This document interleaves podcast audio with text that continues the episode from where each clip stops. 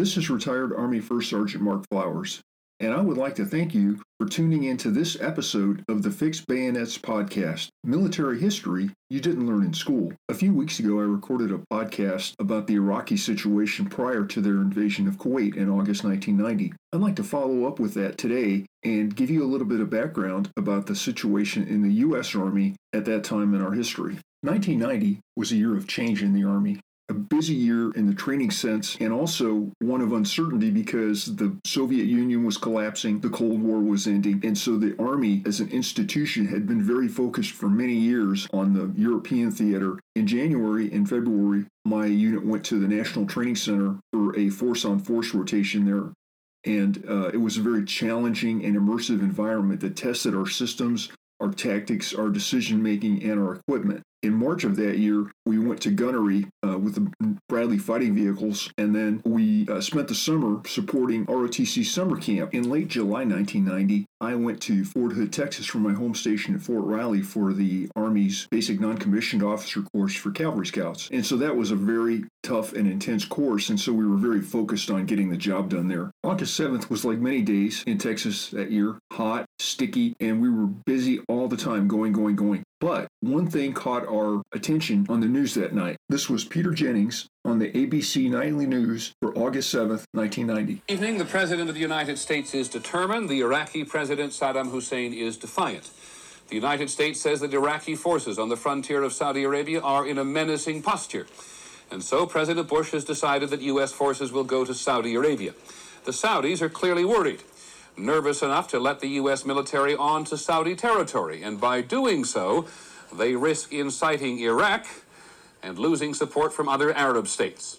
In one of the most unpredictable parts of the world, the political and military implications of all this are dangerous. As the initial reports of Iraq's invasion came in, I wasn't the only soldier that had to grab an atlas and look up Kuwait to find out where it was. It wasn't that I was ignorant, but it wasn't in our wheelhouse at the time. And so we paid attention, but we were still involved in our training cycle and getting everything done. But this was the part that really caught our attention. Units from the 82nd Airborne Division, based at Fort Bragg, North Carolina, will be among the first to leave for Saudi Arabia. Military sources say troops from the 24th Infantry Division at Fort Stewart, Georgia, may follow. Total U.S. ground forces are expected to number only a few thousand. Their principal mission will be to defend the bases where U.S. aircraft will be deployed.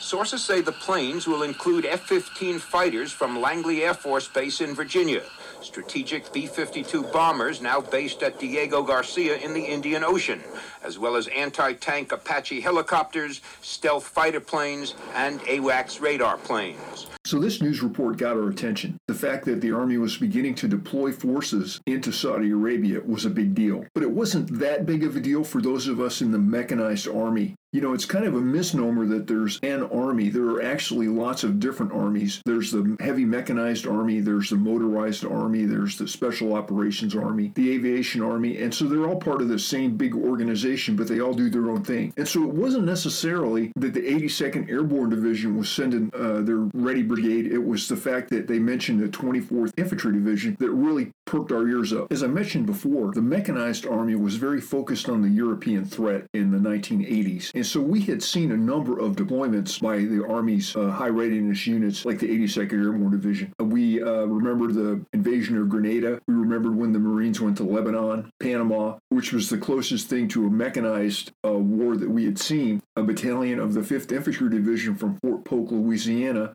took part in the uh, Panama operation at Christmas in 1989. And so many of us at that time were actually starting to think that we may go through an entire 20 year career and never see combat. But then we heard this speech from President George H.W. Bush on August 8, 1990. In the life of a nation, we're called upon to define who we are and what we believe. Sometimes these choices are not easy. But today, as president, I ask for your support in a decision I've made to stand up for what's right and condemn what's wrong, all in the cause of peace. At my direction, elements of the 82nd Airborne Division, as well as key units of the United States Air Force, are arriving today to take up defensive positions in Saudi Arabia. I took this action to assist the Saudi Arabian government in the defense of its homeland. No one commits America's armed forces to a dangerous mission lightly, but after perhaps unparalleled international consultation and exhausting every alternative, it became necessary to take this action. Now, as I mentioned, the deployment from the 82nd didn't really affect us too much in the mechanized army. But the thing that really hit us was when the army decided to send the 24th Infantry Division from its home bases in Georgia to Saudi Arabia. And their first elements arrived in country on August 17th of 1990. Now it's important to know, and all of us knew this in the heavy armor force, that mechanized units do not go places lightly. It takes lots of shipping to get that heavy equipment from here to there.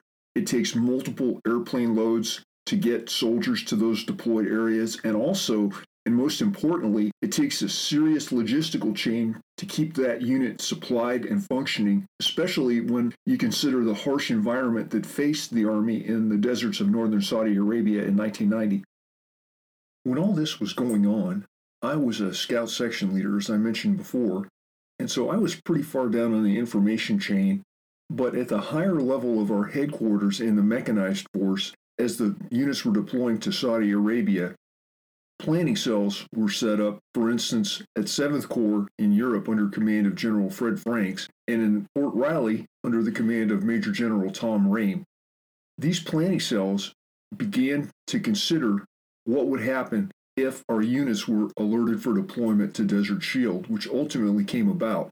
As October of 1990 wore on, the Army projected more and more combat power into Saudi Arabia. The 1st Cavalry Division from Fort Hood, Texas was alerted for movement and deployed in October, as did the 3rd Armored Cavalry Regiment from Fort Bliss, Texas. And so these events were kind of a wake up call for us at Fort Riley. And so there were two camps in terms of like the rumor control and the mills and all that kind of thing. On the one hand, there were the people that thought that the 1st Infantry Division was not going to go because our equipment was very old, our readiness rating was fairly low, and there were lots of other units that were uh, possibly better equipped than we were to make that mission happen. And then the second group of people were those, and this is the group that I was in, that felt like if there was going to be a major war of some kind in the Middle East, the 1st Infantry Division would definitely go regardless of our equipment, which is ultimately what happened. As the Army surged more and more units into Saudi Arabia in October 1990, commanders developed what they called the offensive option, which would take the coalition forces from a defensive posture into one that could ultimately liberate the nation of Kuwait. While all this was going on, I was devouring every piece of information I could find about Saudi Arabia, the Middle East, and Iraq. Now, in 1990, there weren't the sources of information that we have today in terms of the internet, so it was kind of tough to get really good information. And the stuff that we were getting from the Army was pretty bare bones. I was trying to catch C SPAN whenever I could, watching CNN religiously. And on the morning of November 8th, I was sitting in my quarters, eating my cereal before going over to the unit for PT, when I saw a report that the 7th Corps had been alerted for movement to Desert Shield. And on the television, a long list of units from Europe primarily scrolled across the screen. And at the very bottom, it showed my unit, the 1st Infantry Division. I only lived a few minutes away from the barracks, and I drove right over to the unit that morning. And the whole place was abuzz. Everybody was excited. There were lots of rumors floating around because we hadn't really gotten any real information. Later that day, we did. And that night, when I came home, I tuned into CNN and saw this briefing from the Secretary of Defense, Dick Cheney, and the Chairman of the Joint Chiefs of Staff, General Colin Powell. At the uh, direction of the President, as he announced a few minutes ago at the White House, uh, I have today signed deployment orders to send significant additional U.S. military forces uh, to Saudi Arabia and the Persian Gulf as part of Operation Desert Shield. Those forces will be drawn both from uh, Europe and from the continental United States, and uh, I will give you some uh, detail on them as follows. Units to be deployed in the days and weeks immediately ahead include the 7th Corps headquarters out of Stuttgart, Germany, the 1st Armored Division in Germany, the 3rd Armored Division in Germany, uh, the 2nd Armored Division forward. This is a brigade size unit of the 2nd Armored Division that's forward deployed in Germany, and the 2nd Armored Cavalry Regiment, also in Germany. In addition to that, uh, from Stuttgart, uh, we will take the 2nd Corps Support Command. Uh, from the continental United States, uh, here at home, we will take uh, the 1st Infantry Division, the Big Red One, 1st Infantry Division mechanized from Fort Riley, Kansas, will also be moved to the Gulf. In my unit, which was a microcosm of the Big Red One, the response to this announcement ranged from everything, let's go, we're ready, let's do it, to I didn't sign up for this. I signed up for the Army College Fund. but uh, it, it, was a fateful announcement, and it put us on a collision course with the Republican Guard. But between the announcement and the battle, we had an intense and really, really packed period that was one of the busiest times in my entire life.